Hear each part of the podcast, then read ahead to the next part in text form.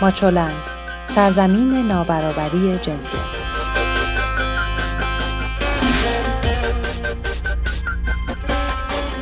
سلام شما به پادکست هفتگی ماچولند گوش می‌کنید. این 156 امین پادکست خبری ماچو نیوزه من سبا هستم و با هم خبرهای حوزه زنان و برابری جنسیتی از 17 تا 24 اسفند ماه 98 رو مرور می‌کنیم. همونطور که می‌دونید ماچو نیوز رو هر هفته در شبکه های اجتماعی ماچولند، کانال ماهواره توشه و رادیو رنگین کمان دنبال کنید. رادیو رنگین کمان رادیوی همه رنگین کمانی های فارسی زبانه و کانال ماهواره توشه هم امکان دسترسی شما به محتوای اینترنتی بدون اتصال به اینترنت رو مهیا می‌کنه. و سرخط خبرهای این هفته در گذشته فاطمه رهبر در پی ابتلا به کرونا ابراز نگرانی برای زندانیان زن در بحران کرونا. روز جهانی حقوق زنان شعار امسال. تلاش فردی برای برابری. و 23 سال حبس برای هاروی واینستاین. دروازبان تیم فوتسال ایران در میان ده دروازبان برتر جهان. به پادکست این هفته ماچولند خوش اومدید. با هم دیگه اخبار این هفته رو مرور می‌کنیم. با همهگیری ویروس جدید کرونا در ایران بحث حمایت از زنان سرپرست خانوار در حالی بالا گرفت که معصومه ابتکار معاون حسن روحانی در امور زنان و خانواده همچنان در بستر بیماری کرونا قرار داشت.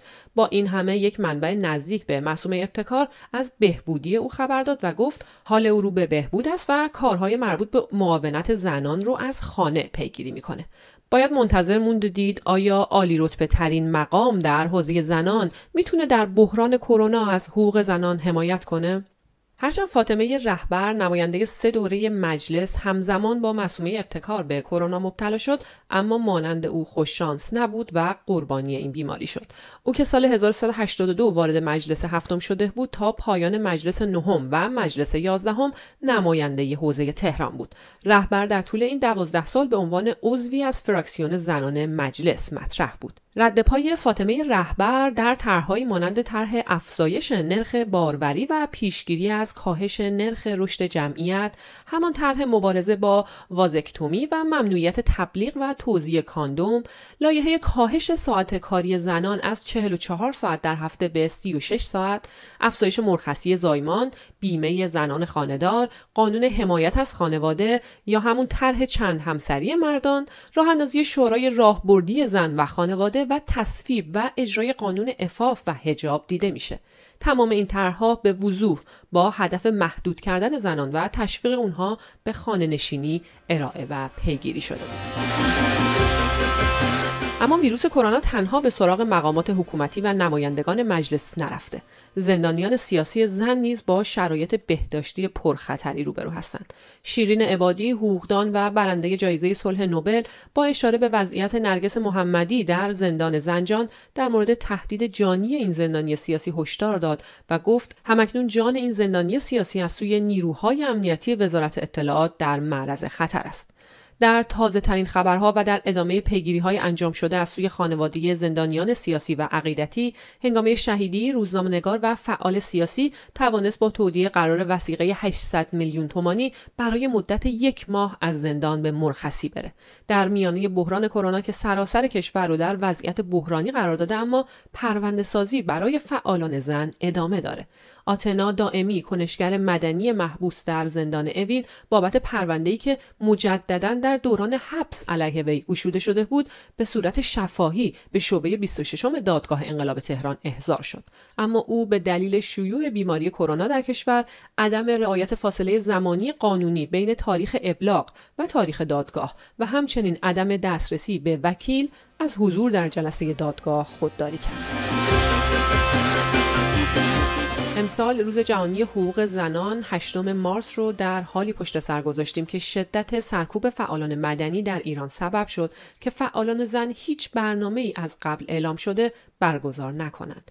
این در حالیه که امسال هشتک Each for Equal برای 8 مارس روز جهانی حقوق زنان انتخاب شد. و هدف کمپین روز جهانی زن رو تلاش فردی برای برابری معرفی کرد. این هدف از این باور سیاسی گرفته شده که وظیفه اجتماعی هر فرد اینه که تغییر ایجاد کنه. در بیانیه کارزار جهانی حقوق روز زن آمده بود ما هر کدام جزئی از کل هستیم عملکرد فردی ما گفتگوهای ما رفتار و ساختار ذهنی ما بر جامعه بزرگتر اطرافمان اثر می‌گذارد این ایده تاکید می‌کنه که همه با هم می توانیم تغییر رو به وجود بیاوریم همه با هم می توانیم کمک کنیم تا جهانی مبتنی بر برابری جنسیتی بنا شود همچنین در آخرین گزارش سازمان ملل از تداوم تبعیض علیه زنان و تحمیل فقر و خشونت به آنها خبر داد. بر اساس این گزارش بالغ بر 70 درصد مناسب قدرت و ثروت جهان همچنان در اختیار مردانه و نزدیک به 90 درصد مردان و زنان جهان علیه زنان سوگیری و باورهای جنسیت زده دارند. مدیر کل سازمان ملل نابرابری جنسیتی را مایه شرمساری و ناشی از سوء استفاده مردان از قدرت دانست و گفت برای حفظ کره زمین و آینده بشر باید همه اهم از مردان جهان از برابری جنسیتی حمایت کنند. شیرین عبادی رئیس کانون مدافعان حقوق بشر هم با انتشار یادداشتی به مناسبت 8 مارس خاطر نشان کرد که علیرغم شرایط فوق‌العاده ناشی از شیوع ویروس کرونا در کشور اما مسئولان جمهوری اسلامی همچنان به سرکوب فعالان زنان در ایران ادامه می‌دهند. وی همچنین از تداوم نابرابری جنسیتی و وضعیت نامساعد زنان در مقایسه با مردان انتقاد کرد.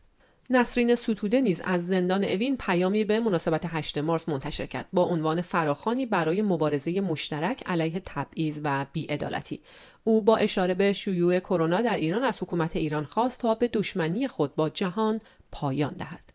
در این میان سخنگوی وزارت خارجه ایالات متحده با انتشار توییتی ضمن اشاره به نسرین ستوده وکیل زندانی در ایران با افرادی که آنها زنان شجاع ایرانی خواند ابراز همبستگی کرد. مورگان اورتگاس در توییت خود نوشت من در این روز جهانی زنان با نسرین ستوده وکیل حقوق بشر ایرانی زندانی اعلام همبستگی می کنم اما گونه که او گفته است تلاش های بی امان زنان سرانجام ثابت کرد که فارغ از حمایت یا مخالفت با آنها دیگر نمی شود زنان را نادیده گرفت. به همین مناسبت اطلس زندانهای ایران در گزارش سالانه خود از وضعیت زندانها در ایران به بررسی آمار زندانیان سیاسی زن پرداخت. این گزارش با در نظر گرفتن متغیرهای مختلفی همچون مذهب، حوزه فعالیت و شهرهای محل حبس عمدتا در فاصله تیر ماه 1395 تا دی ماه 98 تنظیم شده. بر اساس این بررسی در سال 98 زنان ایرانی سیاسی تر شدند و بیش از سال 97 در فعالیت های سیاسی و اجتماعی غیر مذهبی مشارکت می کنند و بنابراین بیشتر دستگیر شدند. زنان ایرانی در سال گذشته برای مبارزه با حجاب اجباری و قوانین تبعیض آمیز و همینطور دفاع از حقوق کارگران متحمل مجازات های شدیدی شدند که شدت و تراکم زمانی آنها در دهه گذشته بی سابقه بوده.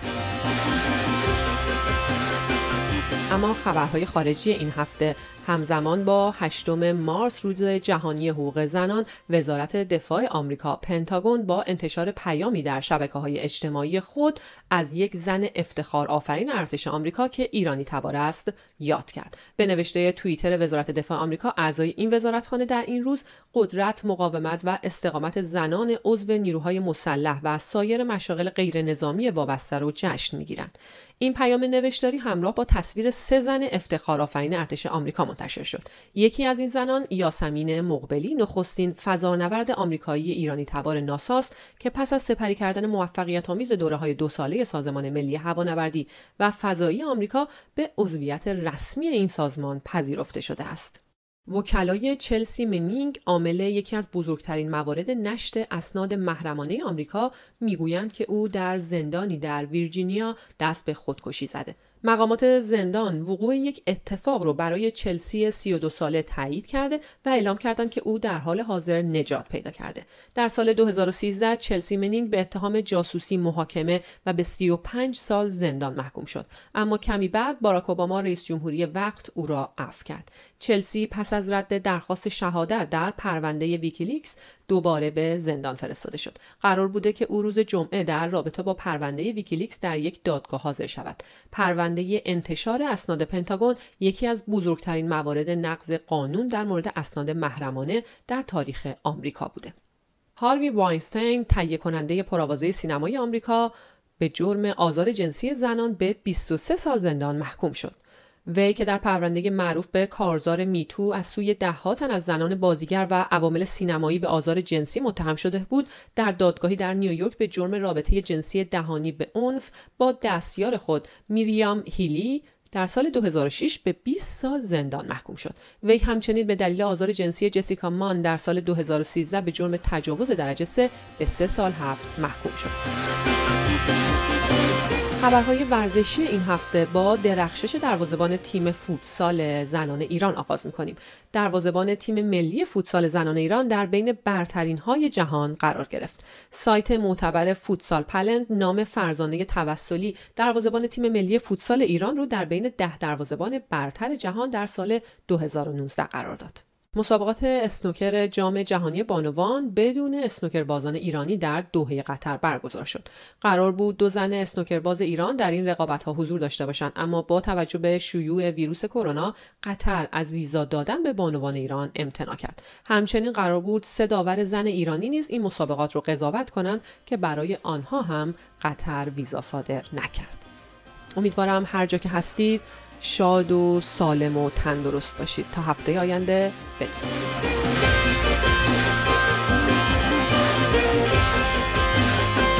ویدیوها، مقاله ها و خبرنامه هفتگی ماچولن را در وبسایت ماچولن به آدرس نت شبکه های اجتماعی یا کانال ماهواره توشه پیدا کنید.